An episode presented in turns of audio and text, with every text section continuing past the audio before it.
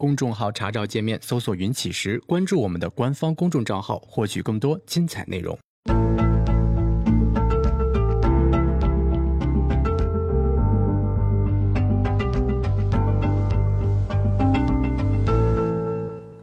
行到水穷处，坐看云起时。欢迎大家来到静言故事。首先跟大家说一个事情啊，就是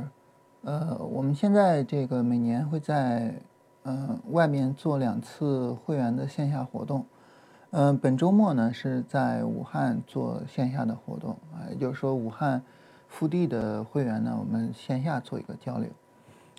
大概是20来个人。然后当我们安排好这次事情的时候呢，振兴说这个想同时做一下直播啊，主要是给这个交易技巧课和直播回看的群做一下。在这种情况下呢，就是我稍微的准备了一下内容哈，因为就觉得这个大张旗鼓的做一次这样的直播，不应该像这个每天直播或什么的，就是那么随意。大致的准备了一下内容，想讲一个比较有意思的话题。这个话题我们一会儿会详细的说哈。然后这个直播呢，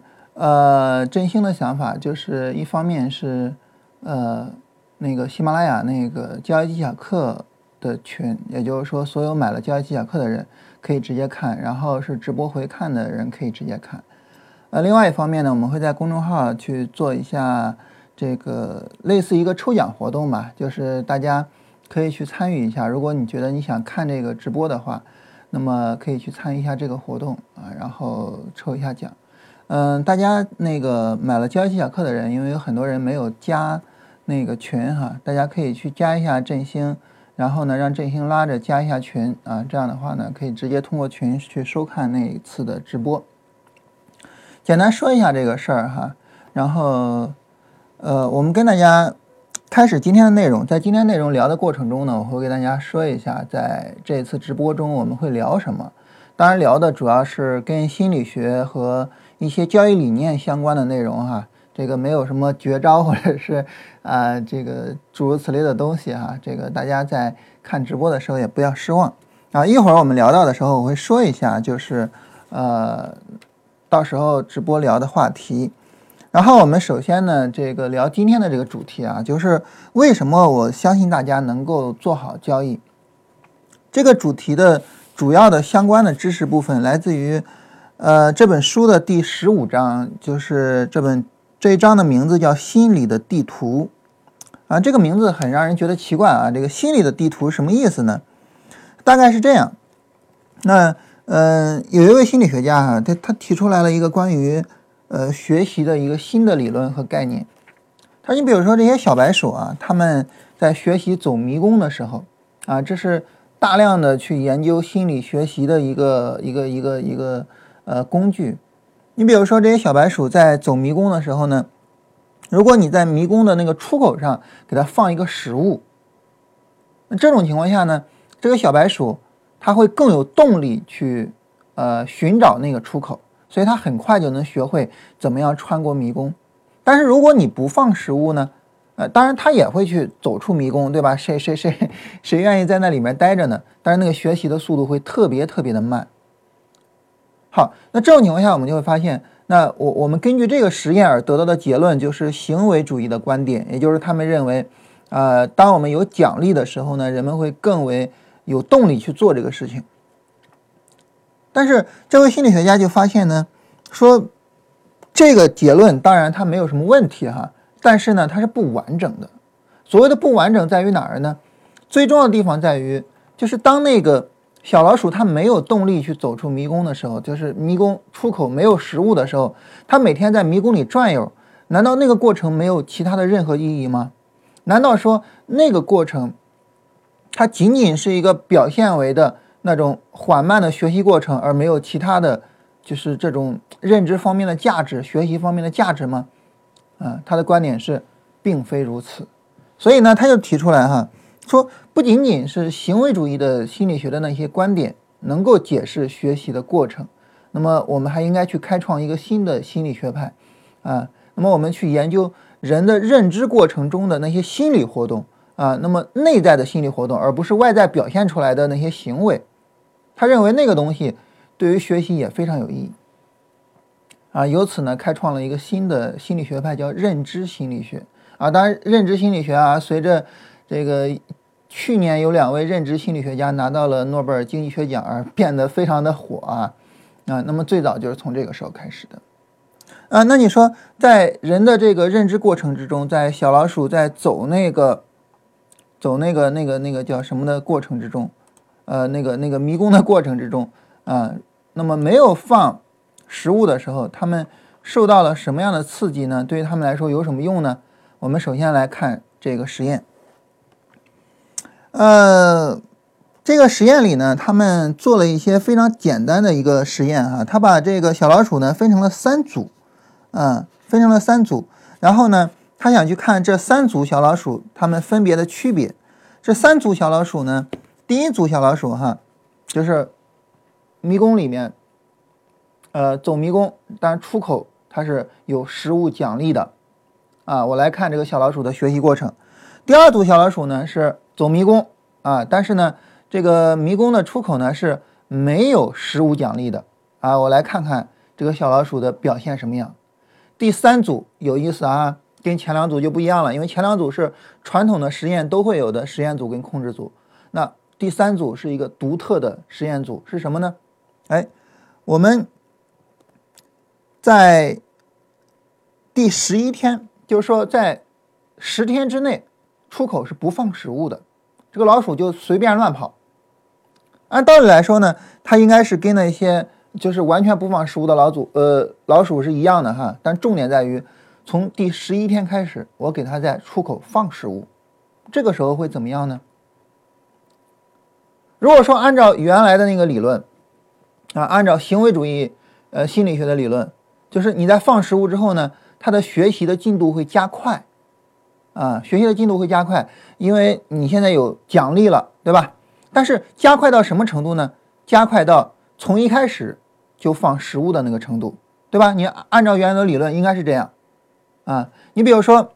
假如说我本来你就给我放食物，然后我有动力去学习啊，这样的话呢，我大概经过1个星期啊，我的这个熟练程度就能到什么程度？2个星期能到什么程度？那好，现在你开始放食物了，也一样。啊，1个星期到什么程度？2个星期到什么程度？但是这样吗？啊，答案很让人吃惊啊！我们来看一下这个图片，非常让人吃惊的一个答案。下面这个 C 组就是从一开始就放食物的，所以你看它的这个学习效率特别的高啊，它的这个这是它的学习的天数啊，这是它错误的次数。你发现错误的次数严重的。快速的下降，对吧？这个很正常。上面呢是至始至终都不放食物的那个组，所以它的错误的这个次数非常多啊，这个也很容易理解。重点在于这一组，这一组是一开始不放食物。当它一开始不放食物的时候，它跟上面那个不放食物的那一组是差不多的。但是我们来看，当你一旦开始放食物了之后，你发现他的这个学习效率从第11天，你看到13天的时候，他的能力已经到达了从一开始就放食物的第10天的能力了。他仅仅使用2天就训练出来了原来那个至始至终有食物奖励的那个小老鼠10天的能力，速度非常非常快啊！当然越往后两者的进度就差不多了哈，但是这告诉我们，这些小老鼠在迷宫里面晃悠的时候，它们并不是什么都没有做。尽管在表面上看，在行为的角度上来说啊，这10天里面它跟没有任何奖励的小老鼠没有太大区别啊，它的学习的进度非常非常的慢啊，经过10天呢，它的错误次数依然在9次左右。但是呢，一旦你开始给它放了食物，它仅仅通过2天，它的错误次数就下降了一半啊，到了4次左右。这是一个非常非常了不起的一个发现。这个发现告诉我们什么呢？这个发现告诉我们，就是哪怕是我们无意识的在积累的经验，它都不是没有意义的表面上看我们在无意识的积累着很多的这个相关的经验啊、比如说我们每天做股票，我们每天都去看盘啊，至少我们自己买的股票吧，你每天都会盯着看。表面上看这种盯着看毫无意义啊，你每天看大盘对你的账户来说好像也不会有什么太大的影响，表面上看好像是这样，但是实际上你跟那个小老鼠似的。当然我说这话并没有说这个不敬的意思啊，就是说我们从这个实验对比的角度啊，这个图很容易治好大家的颈椎病啊。好，我们就会像这个地主的这个小老鼠一样，表面上看我们的工作毫无进度，但是一旦发生了某一个转折点，我们的进度就会飞速的加快。那对于小老鼠来说呢，它的转折点就是它有了一个激励，这个激励就是出口有食物。那对于我们大家来说，当然转折点绝非如此，对吧？对于我们大家来说，转折点绝非如此，因为我们从一开始做股票，我们就有着非常强烈的获得奖励的激励，对吧？我要赚钱啊，从一开始就有。所以对于我们来说，我们可能会去想说呢，我的这个转折点在哪儿呢？我们的这个转折点可能在于，我说一些概念哈，大家可以去琢磨一下。我们的这个转折点在于呢，可能比如说我们突然有一天认识到说，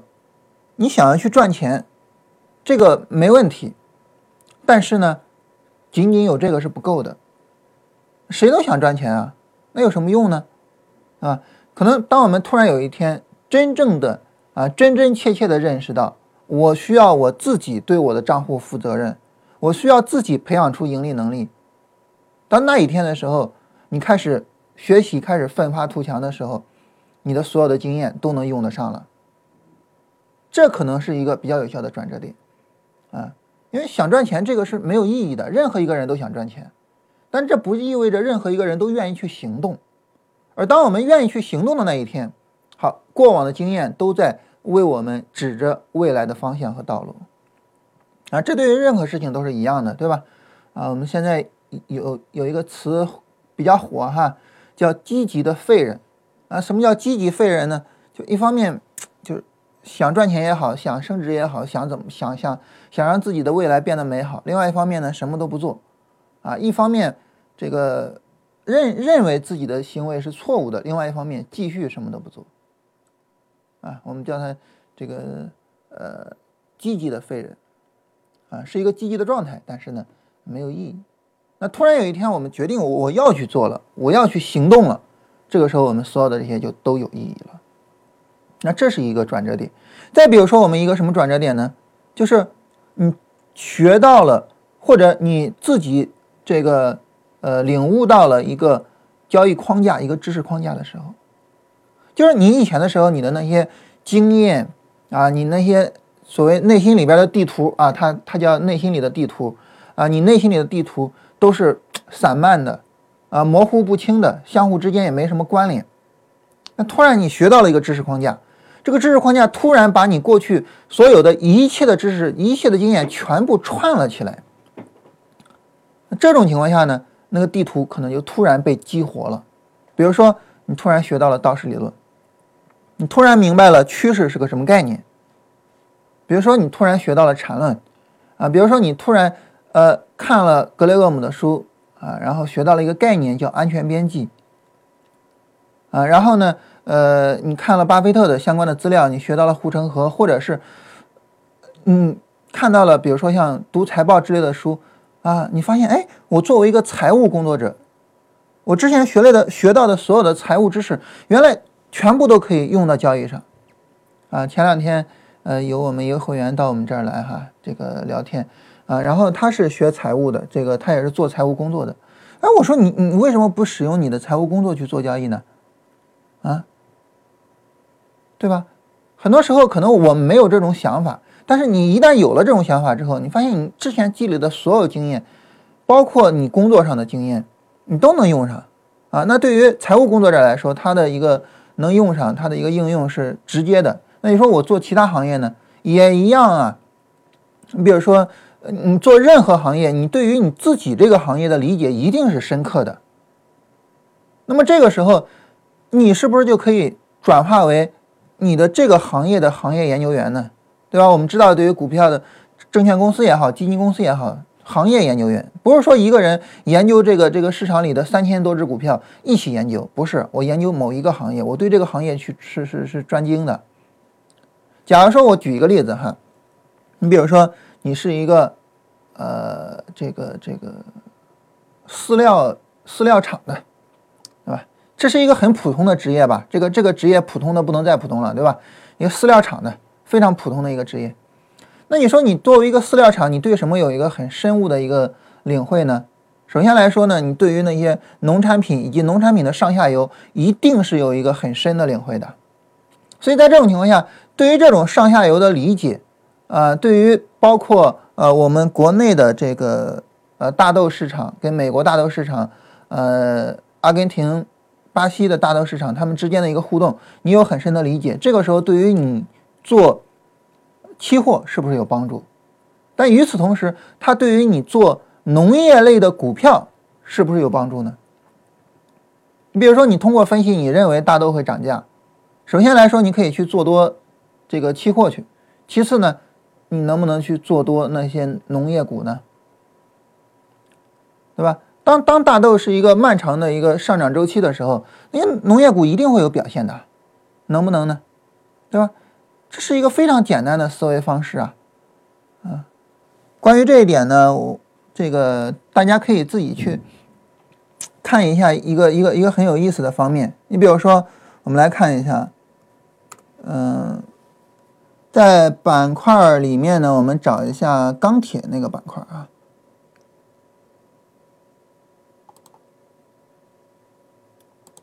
钢铁这个板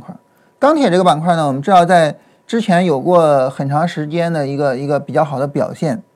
那么它这个比较好的表现呢，首先来讲跟大盘有关系，对吧？大盘在这一段时间里面，呢，这个大盘总体上来说呢是一个上涨的态势，而且呢上证50白马股表现比较好。那对于这个钢铁来讲呢，他们很多上证50里的所以呢跟这个是有一定的关系的。但是与此同时呢，那么跟这个罗文他们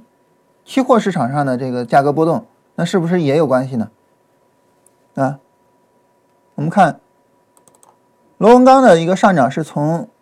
15年12月初开始的，然后呢最终上涨到了17年的9月份结束。钢铁的上涨是从16年2月初开始的，到17年9月份结束。那这里面它是一个巧合还是有一定的相关性呢？对吧？这就是一个很值得去思考的一个问题。或者说如果我们是做这个钢铁这个行业的我们对于这个行业有一个很深的理解的话，我们能不能去买它？而且呢，钢铁股的上涨它在一定程度上是落后于螺纹钢的上涨的因为螺纹钢价格首先上涨了，然后呢才能体现为钢铁股的利润，然后钢铁这个板块才会上涨，所以它是滞后于它的。那既然是它是滞后于它的情况下呢，那么你去做这种股票，你就有着一个更好的一个前瞻性你不用追着市场跑你能够非常耐心的把这个产业分析得很清楚，把产业分析得很清楚之后呢，你能够耐心的等着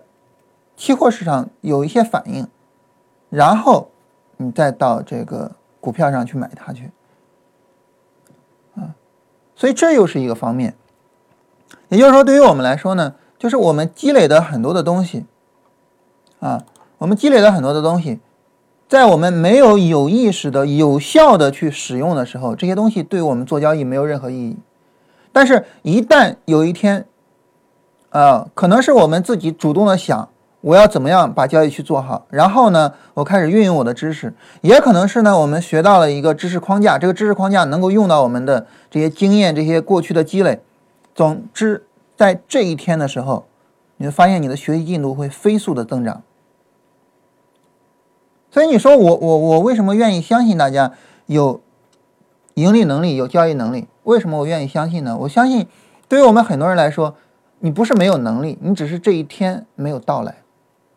只是这一天对于你来说远远没有到来。对于我们来说呢，就是我们每个人只要是做股票，只要做交易，你在你自己的领域里面总是有一些或大或小的成就的，否则的话你连资本都没有嘛，你连钱都没有嘛，你没有钱你怎么去做股票啊，对吧？这是毫无疑问的，就是你在你的这个行业里面肯定是有一点点你的成就的，这就意味着呢，你对于你的行业也好，你对于这些这个经营也好啊，你是有你的知识积累的。那这种情况下呢，对于我们来说，这种知识积累只要你有一天突然开窍了啊，或者是你去学习，你学到了一个知识框架，你能够把你这些积累应用上的时候，那么他们就会起到一个很大的作用。很多人跟我讲，就是说这个我自己啊，我作为一个实业上很成功的人啊，但是呢我到了这个市场上，哎，我就赚不到钱，这是为什么呢？你比如说我跟很多，你比如说这种就是企业主吧，聊的时候他们都会提到这种疑问啊，我在实业里面敢打敢拼啊，然后呢在实业里面啊，我做出来了这么大成绩，我一直以为就是任何事情我只要想做就能做得成，怎么到了交易上就是再怎么拼命都不行呢？区别在哪儿呢？就是交易是不是一个很特殊的行业？其实不是。对于一个企业主来讲就是当你有了经营的能力之后，实际上呢你就应该拥有一个比较好的投资能力。如果你没有，这说明什么呢？说明你没有很好的去运用你在经营上的能力和思维。那你说我要应用怎么应用呢？我再跟大家举个例子哈。假如说呢，你现在有一家企业啊，任意的一家企业吧哈，比如说这个做钢铁的啊，一家钢铁股。那你能不能拿到这家钢铁股的年报也好，或者是它的所有的公开信息，对吧？然后你去拿着它去分析。怎么分析呢？你就当你是这家钢铁企业的老板，你就想我能不能带着这家企业去赚钱，你就思考这个事情。如果说你认为当我是这家企业的企业主的时候，那么这家企业我能够运作得很好，原因在于这家企业啊，它具有着某方面的优势啊，就是说具有竞争优势，比如说行业的特殊性，比如说它的行业地位，比如说在上下游的这种它的一个领先地位啊等等的，我去干这家企业一定能干好。那么这个时候这家企业你做长期投资是不是就是值得的？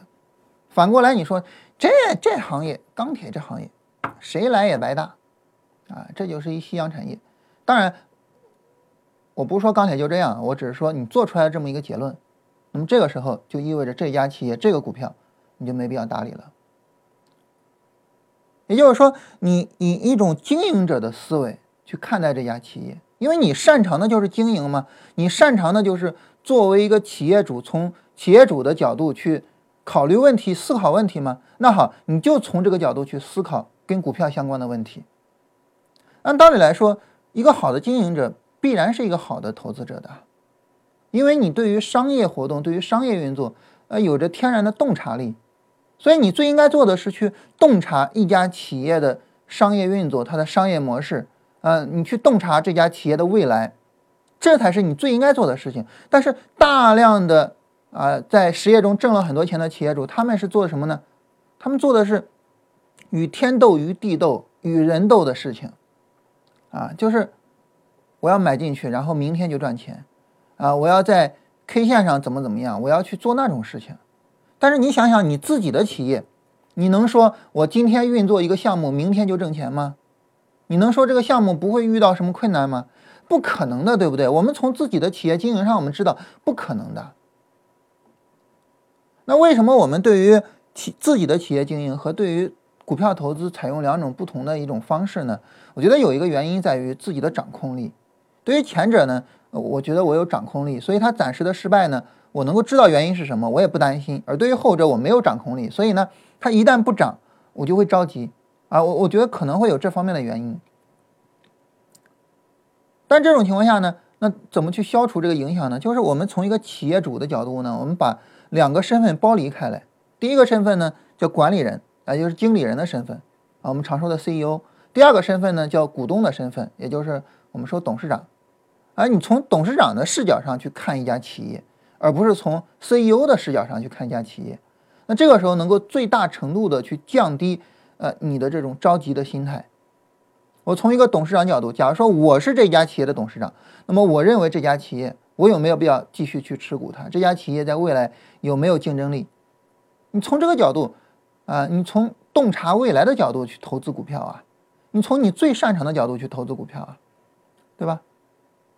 那么如果说你形成了这种思维，比如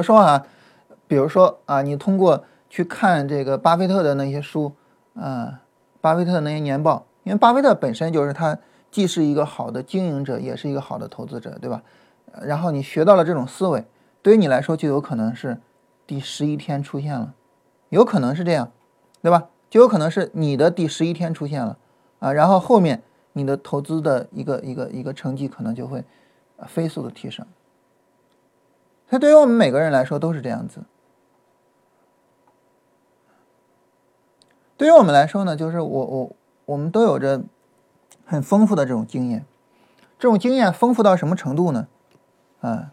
然后呢，这个心理学家们啊，这些变态的心理学家们啊，又开始做一个研究，就是我们这些丰富的经验丰富到什么程度，牛到什么程度，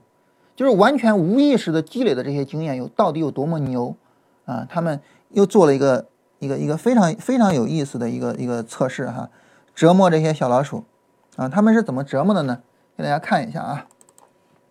我们来看啊，首先是一个非常非常简单的迷宫，从这儿进去，走过来，拐个弯儿，直接出来。因为它为什么说它简单呢？因为它只有一条路，你就直接走过来就行了，出口就有食物奖励。然后不断的去训练自己，不断的去训练自己，你就能够非常简单的就把这个给走成了。走成之后呢，他们做了一个特别有意思的事情，大家注意看，这儿有个拐弯哈。我们来看第二幅图。好，他把直接进来的这个地方给堵上了，堵上之后呢，给了很多的分叉的出口，然后呢，他想去看这些小老鼠往哪个分叉的出口去走。我们注意，刚才他是出到这儿，拐弯过来出来，所以呢，按照刚才的小老鼠们大概应该去走第11个出口。为什么走第11个呢？因为第11个跟刚才是比较近的，对吧？拐弯上来出来，所以第11个跟刚才那个比较近。但是你知道小老鼠他们走的是哪个出口？是第11个吗？不是的。那些非常聪明的小老鼠们啊，我们看这是数量最多的那个，他们走的数量最多的是哪一个呢？是第6个。第六个在哪儿呢？我们来看，第6个在食物这儿。也就是说，我们在积累经验的时候啊，小老鼠就能聪明到，当然人更是如此哈，它能够聪明到构建一个非常完整的地图，而不是一个简单的上来拐弯上来走出去。它构造了一个非常完整的地图，它大概知道我的身处的位置和食物奖励它的相对位置大概是什么样的。因此呢，他所去寻找的并不是跟以前照本宣科的第11个出口，而是距离相对位置最近的效率最高的那个出口，也就是第6个出口。所以这就是为什么我们能够在第11天之后效率非常的高，因为在前面的过程之中我们积累了大量的经验，这些大量的经验是非常非常丰富的，丰富到了就是我们能够快速的去寻找最有效率的那种方式。所以我们想，小老鼠都聪明到这种程度，对于我们人来说，我们当然就更聪明了，对不对？对于我们来说，当然我们是更聪明的，这个毫无疑问。就是我们现在只是什么呢？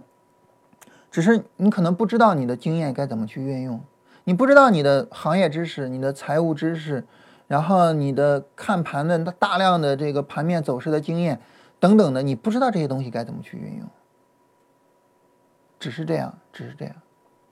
啊，你不知道该怎么去运用，所以这是一个最大的问题。比如说你让我举例子的话，我可以再举一个例子哈。假如说我们是干什么的呢？啊，我们会员群里面有一位非常活跃的，这个是跟汽车相关的一个方面。大家可能就会想哈，你看我干的跟汽车方面的，比如说我 4S 店的汽车销售啊，或者是洗车工，或者是汽车维修等等的吧，就是。这种情况下，大家可能就会想，那我当然就要买汽车股，哎，我去找那个比较好的汽车股去买，不是这样的。为什么呢？因为汽车这个板块啊，汽车这个行业，在我们国家的这个总体的经济格局上来说，汽车这个行业已经不算是一个很好的行业了。嗯，你要回到比如说20年前，汽车是一个比较好的板块，啊，上海汽车也曾经引领过牛市的发展。但是现在不是了。那你说我可以去考虑哪些板块呢？可以考虑哪些股票呢？哎，有一个板块它可能不太起眼啊，但是呢，其实它是更有意义的，就是什么呢？就生产的一些中间产品的板块。比如说我生产轮胎的，我生产轴承的，我生产那些汽车配件的，这些中间产品。这些中间产品它的好处在于哪儿呢？稳定，足够稳定。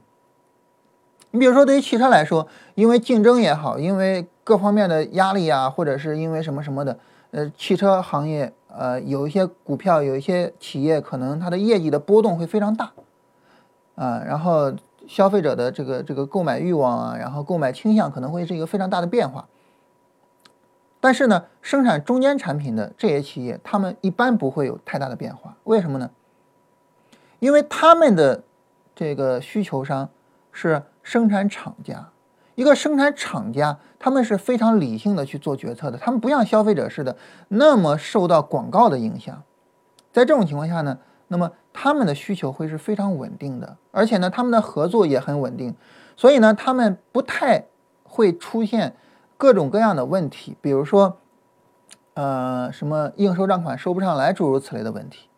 所以中间厂商有些时候反而比终端厂商更为有意义一些。一个有意思的现象就是，我们看到很多终端厂商的广告，对吧 ？iPhone 手机你会有广告，但是你看过富士康的广告吗？对吧？你看过那种，比如说我生产一个小屏幕的，或者是我生产一个汽车小的元器件的这样的一个企业的广告吗？没有。所以这样的企业它反倒业绩会比较稳定，它的稳定。可能不在于说这样的企业在未来会发展的多么大多么牛啊，成为下一个百度或者什么，它不是这样。下一个百度好像不是一句很好听的话啊，就是，但是它会非常稳定的、持续的给你提供股东收益，啊，对于长期投资来说，这是一个非常好的一个方向啊。所以对于我们来说，我们可能积累了大量的经验，这些经验可能很有价值，但是你不知道，所以你需要广泛的去学习那些关于股票分析的知识框架，然后去看在哪些知识框架里面你的经验是能够用得上的。当然如果你是一个财务人员，你最能够用得上的就是财报分析这些方面，对吧？如果说你是其他行业的，你比如说我们去看看彼得林奇的那些书啊，因为彼得林奇是比较强调就是我们从生活中去发现牛股的，它对于我来说能不能会有一些启发等等的，就是我们积累了大量的东西，但是你没有去用啊。之前这个一位朋友跟我讲哈，就是他是从实业企业转到期货分析的，他转到期货分析之后跟我说了这么一句话，就是期货公司的大量的行业研究员，哪怕是最顶尖的行业研究员，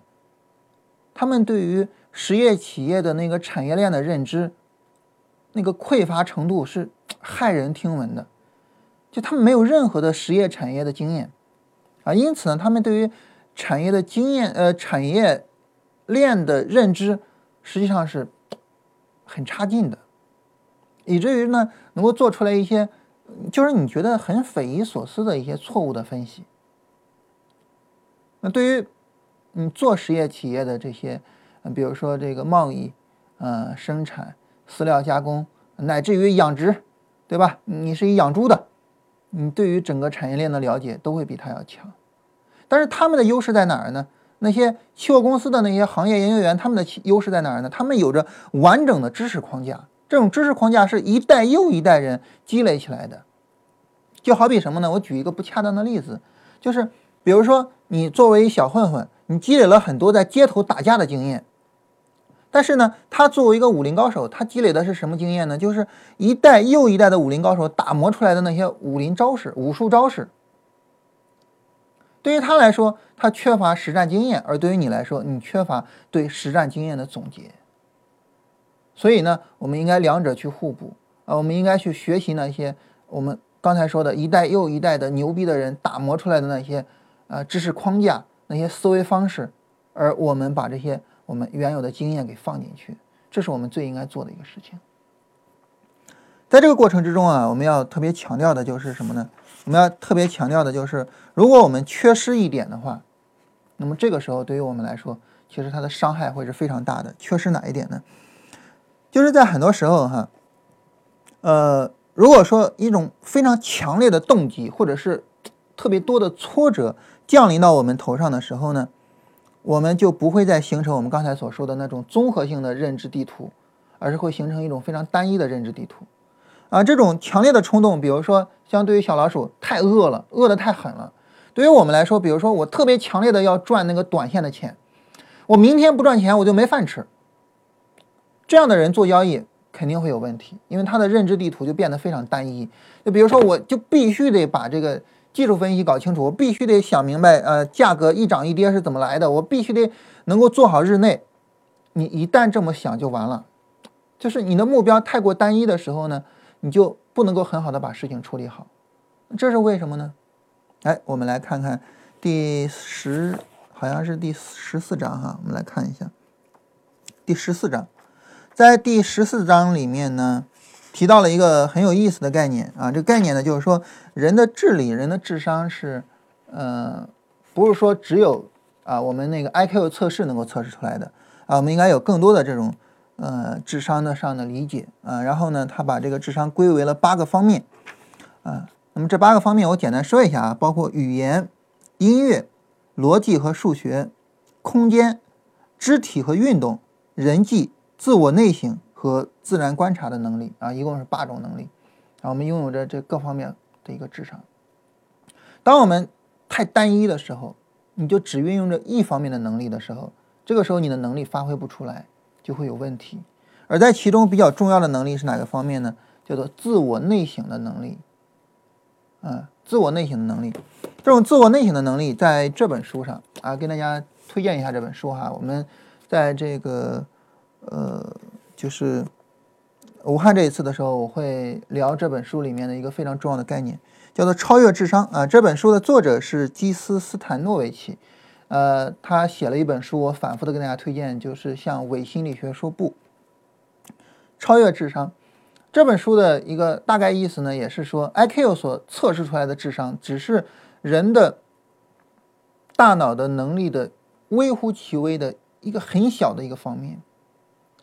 啊。大量的人的大脑能力，实际上它的这个通过 IQ 测试是测试不出来的。那么其中一个非常重要的方面就是自省能力，就是我们自我去反省，哎，我这个做事情的这个过程之中，我是不是很好的运用了理性？我是不是很好的去设定了一个目标？然后呢，我是不是很好的为这个目标设定了策略？我是不是很好的执行了这个策略？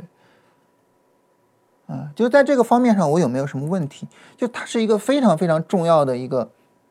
对于我们来说非常重要的一种能力，叫自省的能力。我们绝大部分人呢在做决策的时候，是我靠叫做应激反应去做决策。你比如说做交易、做股票，追涨杀跌都要根据应激反应去做决策。那么有一些人比较牛了哈，那我就不根据应激反应来啊，我需要根据我自己的理性去来，我根据我自己的思考去来啊，然后我去分析贸易战会有什么影响，我去分析大盘怎么样，我去分析的，这是这样的。那最牛的人是他会不断的去思考，我的这个思考过程，我对市场的分析过程是不是有问题的。你比如说我最关心的是价格走势本身，这个逻辑有没有问题，价格走势它到底是怎么来的。我只关心价格走势本身，而不关心这个股票的资质，不关心大盘，不关心什么的。那么这种情况下，对于我来说，我们想我是不是真的能够把交易处理好。我放掉了那些部分啊，基本面的部分也好，什么也好，它对市场的影响有多大。如果它的影响是非常非常大的，那么这个时候我在做交易做决策的时候是不是会出问题，就他会去思考这些。而对于一个不断的去思考这个问题的人来说，我们想他的决策能力会越来越强，而对于他的决策能力越来越强的情况下，他就能把事情做得越来越好。所以对于这种人来说呢，他不仅远远强于那种应激反应的人，他也会远远强于那种就是经过一番思考之后做决策的人。为什么呢？因为你的思考它有可能是偏颇的，对吧？一个最简单的一个事实就是，当我们买了一只股票之后，你怎么看这只股票都是要上涨的，你怎么思考这只股票都是要上涨的，对吧？这是一种非常常见的认知偏见。所以哪怕你经过了一个非常好的思考，但是你的决策可能依然是有问题的。那就是什么情况下决策没有问题，什么情况下决策好的呢？就是你不断的去反思我的思考过程有没有问题，我是不是存在着这样的一个思维上的偏差。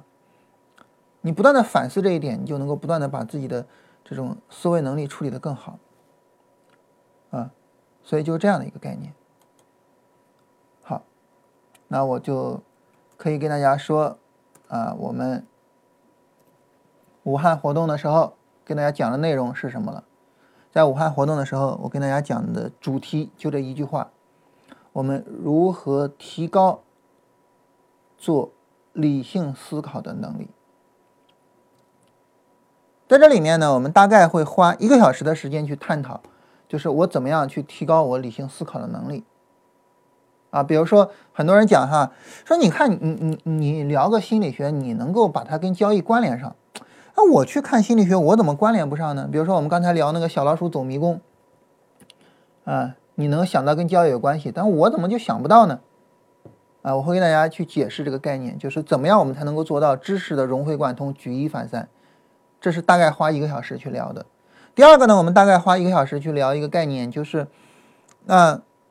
对于我们来说，设计交易系统是我一个非常重要的工作。当然基本面的交易系统，像小辛巴那种，对吧？非常完整的基本面的交易系统啊，然后技术面的交易系统，然后你做套利的系统等等的吧。就设计交易系统对于我们来说是一个非常重要的概念。那这个时候呢，我设计交易系统的过程其实就是一个理性思考的过程，对不对？那好，这个过程怎么去优化？我不是说一个交易系统怎么去优化啊，一个交易系统怎么去优化，这是另外一个话题。我说的是你去设计，比如说你提出一个交易系统，你检验交易系统，优化交易系统的这个过程你怎么去优化，也就是怎么去思考我思考交易系统的过程。我们大概会花1个小时聊这个话题。总之呢，我们这次的这2个小时呢，我要聊的我希望做到的并不是说去教给你市场上的知识，教给你怎么设计交易系统，我是教给你怎么思考啊。这是那2个小时的内容啊，大家有兴趣的话，可以参与一下那个公众号的抽奖，或者是呢，大家如果买了那个交易技巧课，加一下振兴的 QQ， 然后呢，这个让振兴拉你进那个群啊，我们那个群里面会有直播。好，那么这是关于我们说就是这方面，就是对于我们很多人来说呢，自省这个能力是很大程度上是缺失的，所以呢，导致呢我们内心里的地图啊太单一了啊。然后就导致说最终没有办法形成一个很好的认知，没有办法很好的把交易做好。在这种情况下呢，特别有意思的一件事情会加强这种作用哈。这个有意思的事情，哎，我们首先把这个特别有意思的事情说一下。我说完这个事儿，大家就能够知道为什么当我们在一条道路上钻牛角尖的时候，你会钻那个牛角尖出不来？特别有意思哈。我们首先看一下这个内容啊，然后呢，说完之后大家自己都能理解了哈。什么内容呢？他说啊，我们的记忆可能会有问题。最早是在研究什么呢？研究这个证人证词的时候发现的这个问题。很多时候呢，如果说我们在这个一个案件之中啊，有一个目击证人，这个目击证人的证词会是特别重要的啊。但是呢，这位心理学家说呢，他当我们回忆一件事情的时候呢，并不是准确的再现它，恰恰相反，回忆是对实际发生的事情的一种重构。所以呢，我们的回忆其实是不准确的。那当然，他要通过一系列的实验去论证这一点。好，我们来看一下这个实验。总共呢有四个实验，总共有四个实验。这四个实验呢，我们一一的说一下。第一个实验，他们把150名学生分成小组之后，请他们看一个短片。这个短片的内容很简单啊，就是一个司机闯过了一个停车路标，然后呢冲进了迎面而来的车流里面，并且呢引发了5辆汽车的追尾事件。这个事件仅仅持续了4秒钟的时间，所以我们大概就是看过去之后你不会有太深的印象啊，仅仅持续了4秒钟。好，电影结束之后呢，那么让他们去做一个有10个题的问卷啊，其中呢有一半的人，问卷的第一个题目是轿车闯过停车路标的时候速度有多快。第二个题，另外一半的人的第一个问题是轿车右转弯的时候速度有多快。注意啊，它的区别在于，一半的人是问闯停车路标，另外一半的人是问右转弯。中间呢有8个题目，但是这8个题目无所谓。最后一个题对两类人的问答都是一样的，也就是除了第一题，后边9个题都是一样的哈。问轿车前面是否有停车路标。注意啊，第一题的时候啊，对于一组人是告诉他们闯停车路标，第二组人是右转弯。那么这两组人，第一组人有 53% 的人说有停车路标，而第二组人有多少呢？ 35% 的人说有停车路标。这是一个在统计学上具有着显著水平的差异。也就是说，当你跟他说，哎，那哥们儿闯过去的时候是有停车路标的，他就说，哎，对啊，确实有停车路标。但是你跟他说右转弯一般没有停车路标，对不对啊？一般没有，那么他就会说没有停车路标。这是第一个实验。第二个实验，然后给他们播放了一个影片啊，这个影片呢叫做《学生革命日记》。这里边呢就是说，一个班受到了8名示威者的捣乱，然后看完影片之后呢去回答问题。其中有一半人的问题是进入教室的4个示威者，他们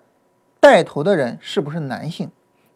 另一半人，其中有一个问题是进入教室的12名示威者，带头者是不是男性？啊，实际上是8名啊，实际上是8名。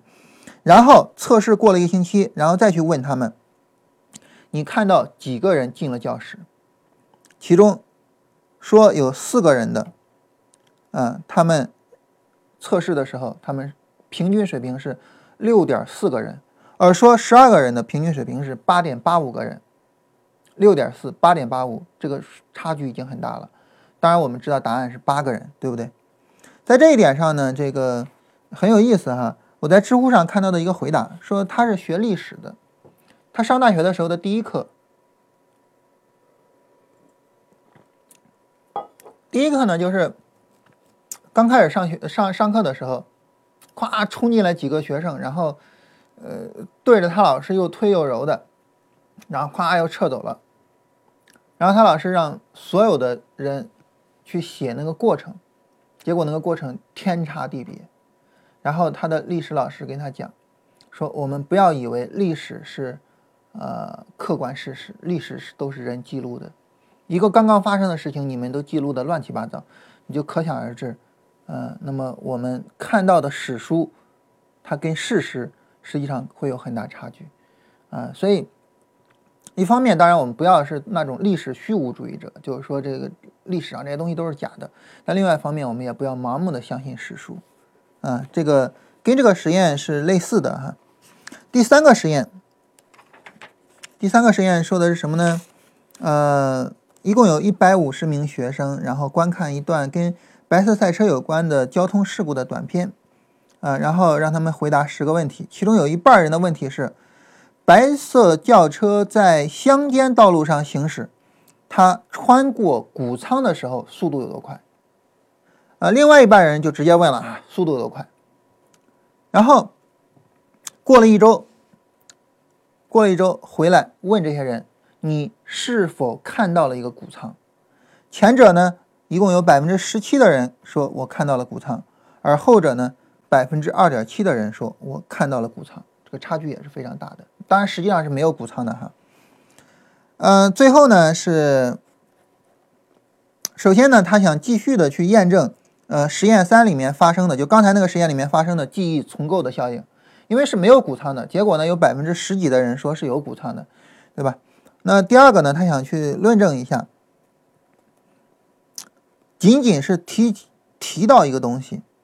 也能够把它也能够让人把它补充到记忆里面去这是个什么内容呢？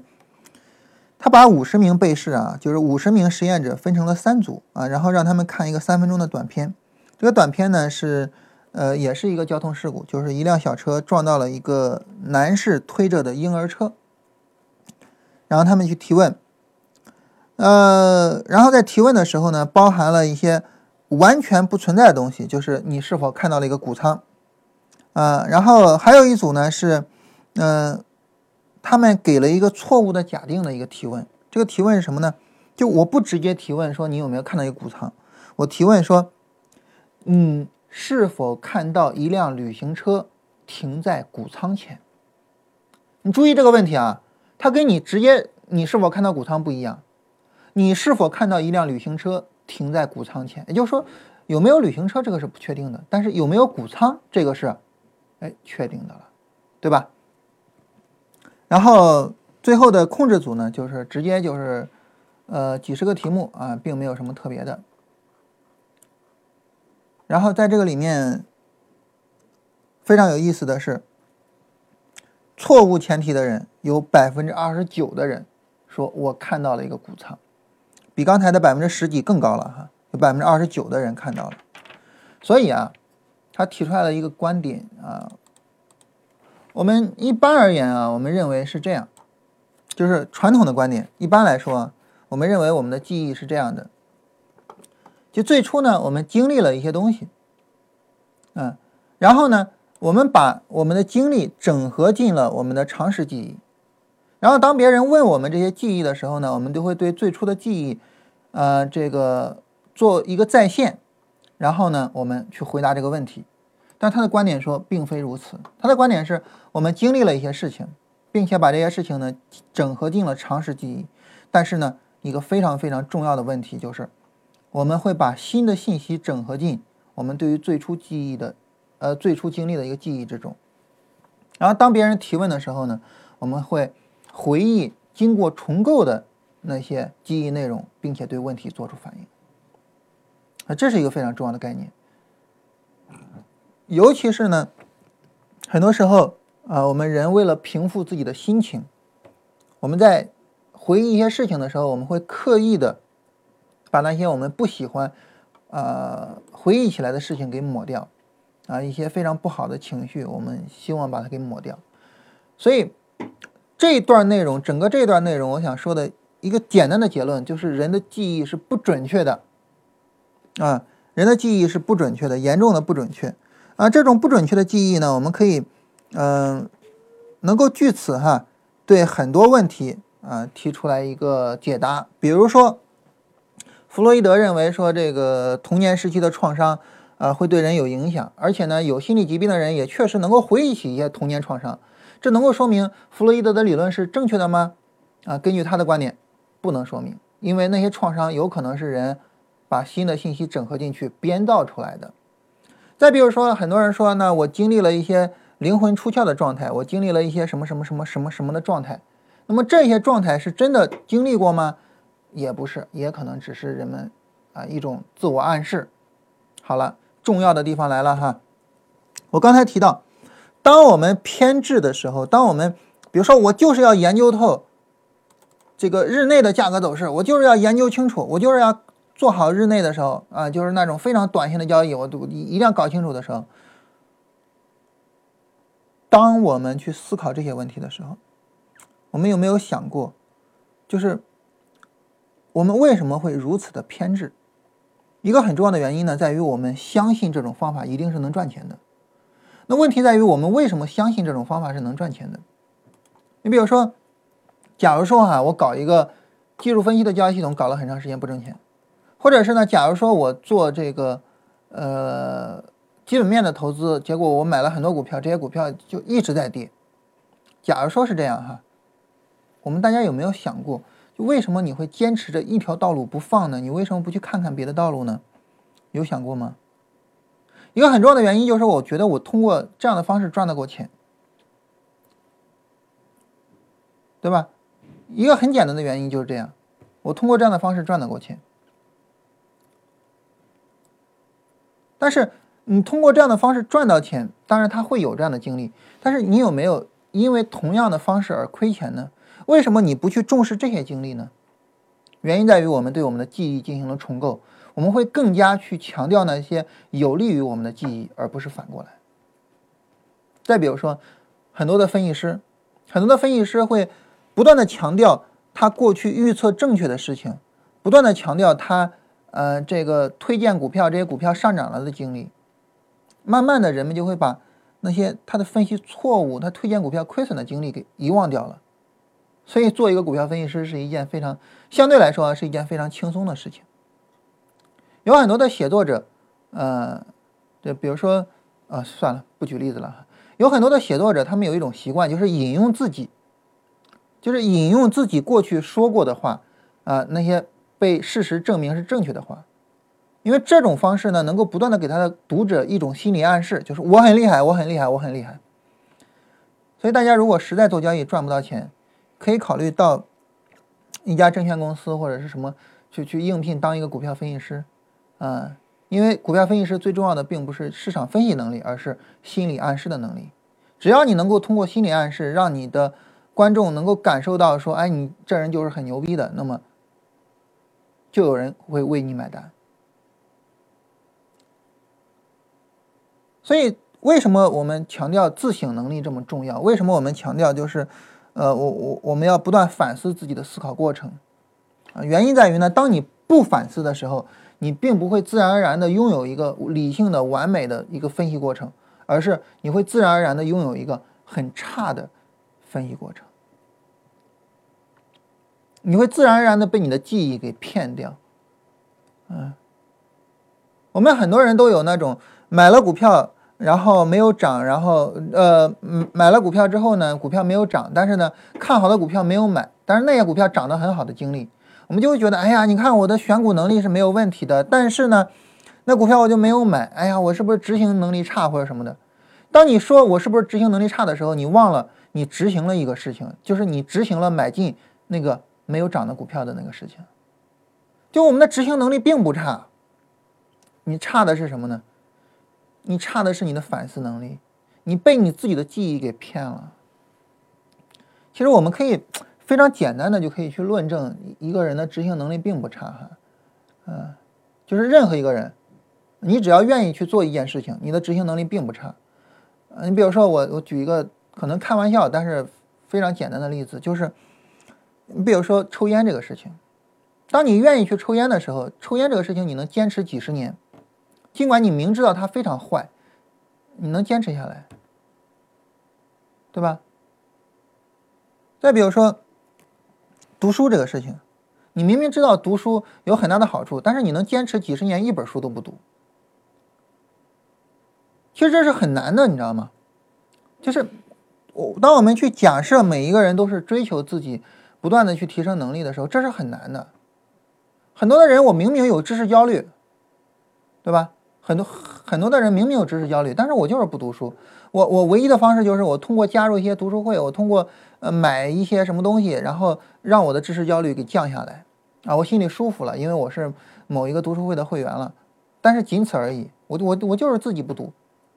很多人这样，坚持下来是不容易的，很难的，因为你很焦虑，很难受，但是你依然坚持不读，所以你的执行能力是很强的，但是你没有把这个很强的执行能力应用到正确的方面而已。不要成天说自己的执行能力不强，很强，对吧？好，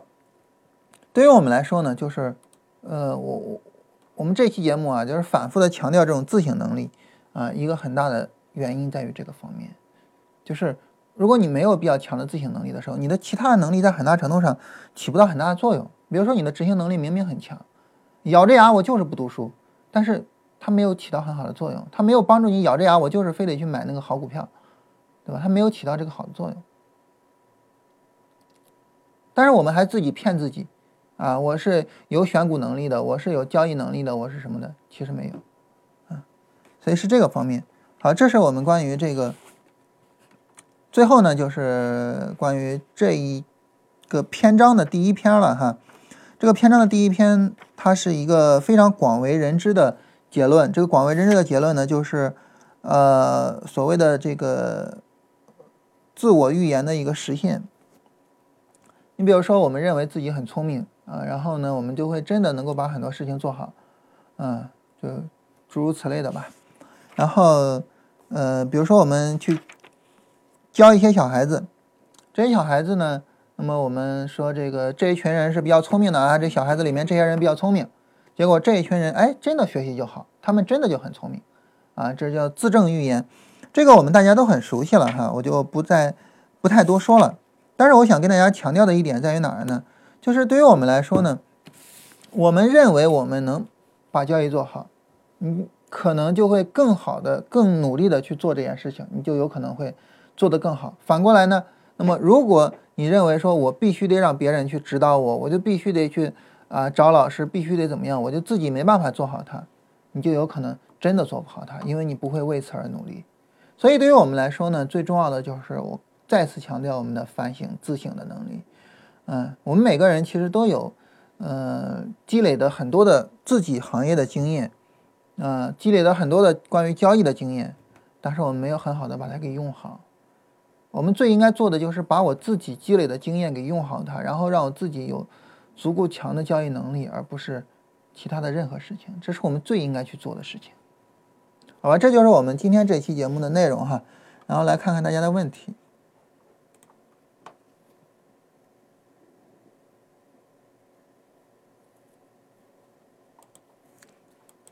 要说这个关于级别的那篇文章说单张图表也有级别啊，单张图表也有级别，能举个例子说明吗？这个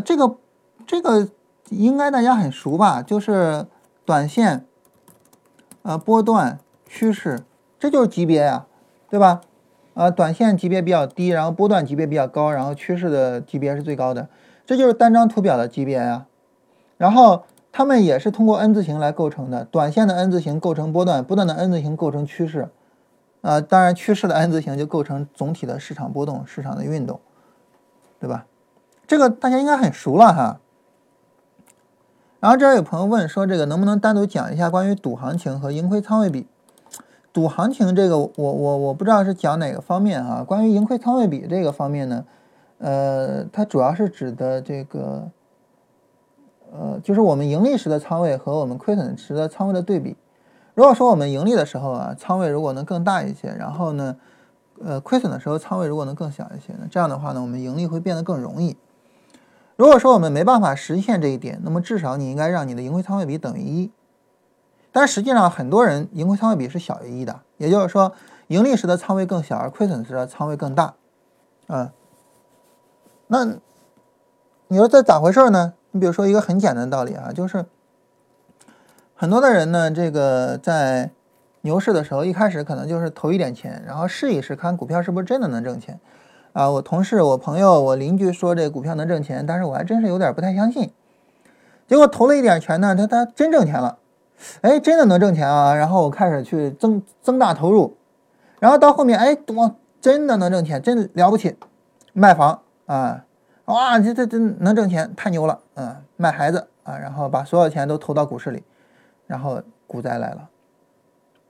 就是你一开始没有投那么多钱，但是后面随着行情的发展，市场越往上涨，你的风险越来越大，然后你投的钱越来越多，所以导致盈亏仓位比是小于一的，这是一个很荒谬的事情。所以我们至少应该让盈亏仓位比等于一，这是最少的。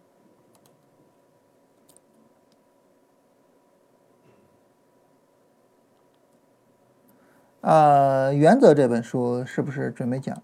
暂时没有考虑去讲这个啊，因为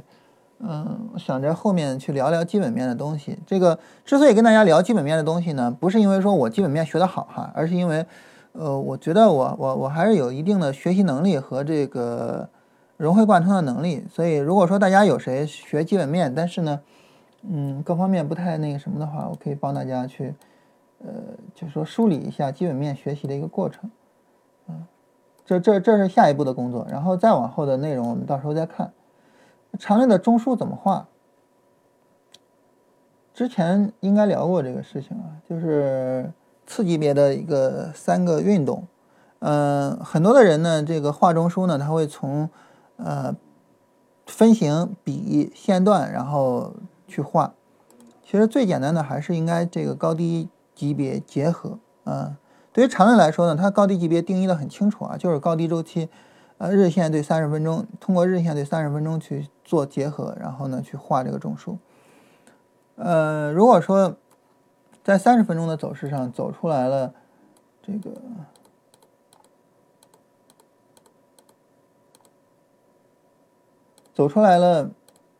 三段这样的走势，那么这样的话就形成了一个日线的一个中枢了。就是三段重合的一个走势嘛，就形成了一个日线的中枢了啊。然后后面再往下走的时候，就可以围绕着这个中枢去进行操作了。一般来说呢，现在很多讲缠论的会把，比如说后面再往下走，走到这儿的一个买点，一般称为叫叫类二买啊。也就是说，前面三段行情形成一个中枢，然后后边呢这个形成一个买点。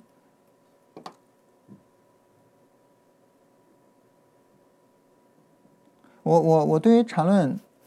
来说呢，就是我始终的观点就是，我觉得它是，如果你做技术分析的话，我觉得它是一个你特别值得去看一下的东西，启发性非常大。它的启发包含多个方面啊，不仅仅在于它自己的技术本身，更重要在于它的提出来的很多的思想和方法在其他的技术体系上的运用啊。这些方面呢，我们到时候也会说一下，就是举一反三，举一反三怎么做。到时候我们也会详细的说一下。那这方面我这个能力相对来说差一些啊，在缠论方面的能力。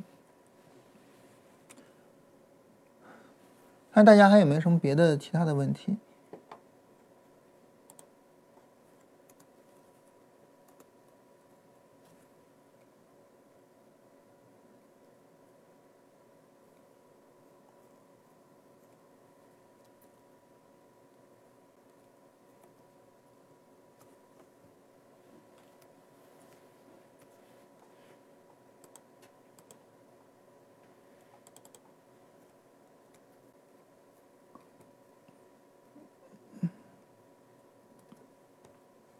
没有什么问题的话呢，我们今天就到这个地方。然后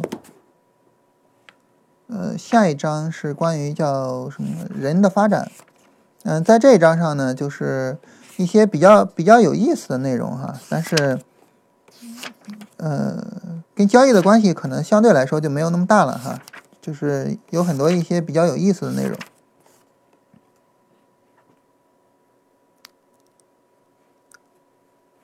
然后可能会稍微快一点啊，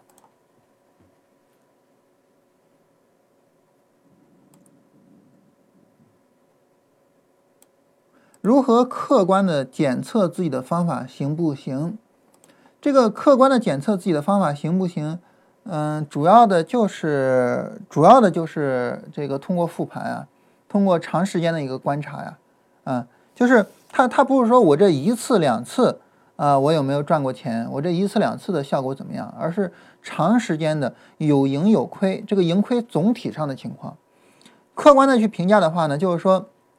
我不仅仅看到自己盈利的那一部分，我也看到亏损那一部分，我通过它两者的对比，然后去得到结论，啊，而不是直接去说这个只看盈利的情况。而想要去对比呢，做客观的一个对比的话呢，复盘是一个比较简单的方式，而不是说我长期的去做交易去看。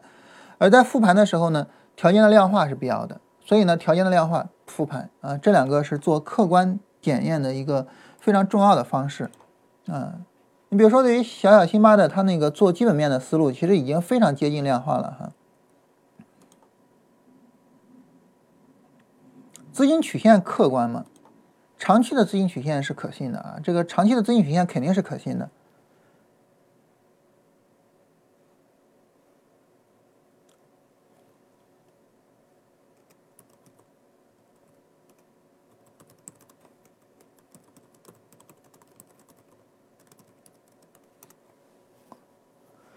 大家还有什么别的问题吗？